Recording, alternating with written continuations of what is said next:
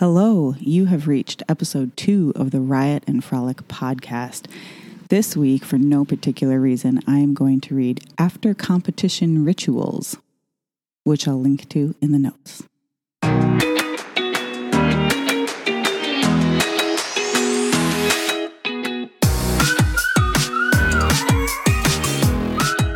Hi, guys. Welcome to Riot and Frolic, a mostly ballroom dance podcast, in which I'll read my dance-tastic posts from the blog, along with all the volume, emphasis, unintended sidebars, and double entendres you'd expect.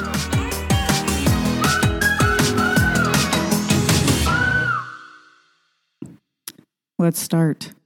I'm reading After Competition Rituals, as stated earlier. There's a few good ways to put a competition to bed. Here are my top six, although I'm going to add a seventh. Number one, book the next competition, both as soon as possible and as soon as possible. Can I book my travel plans as I walk to the ladies' dressing room after awards? Yes, that's why there's smartphones. Is there a comp tomorrow? No? Is there a comp next weekend? Yes. Number two, I like to crack open my planner and start revising goals and making new ones because, of course, I crushed those previous ones. There are charts and spreadsheets and calendars and graphing paper involved. Number three, I have a stare down with my costumes. It might actually be a smell down, but whatever. I have a chat with them. How dirty are you really? I've hung them up on my door to easier gauge the possible yuck factor, and I have an existential internal monologue each time I walk by them. Because laundering costumes isn't fun.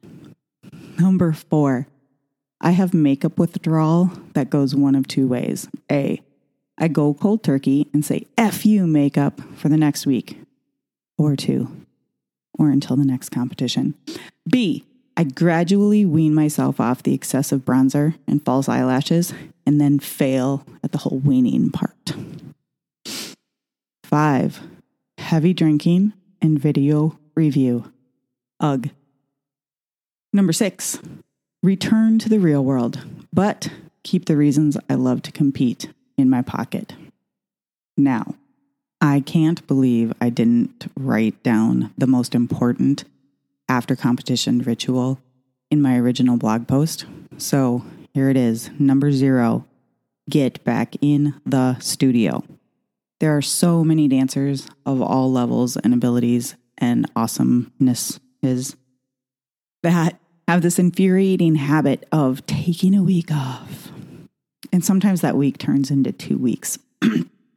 and I get it because maybe you want to celebrate or rest or you have a dance hangover. That's a thing. But you need to take some hair of the dog, my friends. Um, all of that progress and momentum that you had leading up to the competition hopefully gave you awesome results. Hopefully, you had an exquisite experience at this competition. And you're tired because you had such fun and you had such goal breaking and like just all of the dopamine was loaded onto you at that event. Um, so I get it, but you don't want to lose all of that momentum and progress. And I know, I know it's really exhausting, especially for some people who are introverts, to put out all that energy for one, two, three, seven days, however long your competition was. But when you go back into the studio, it's not like you're going to have to do four rounds right off the bat.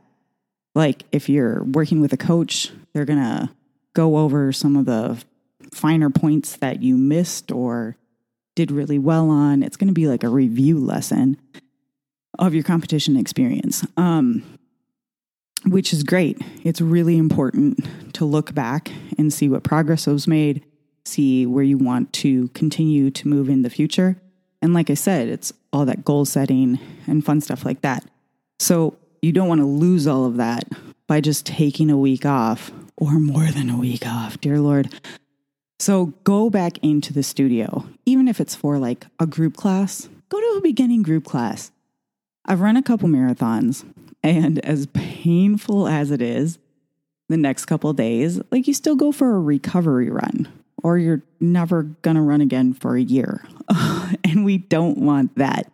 We want to keep all that awesome progress in your beloved hobby going. So get the back to the studio. The end.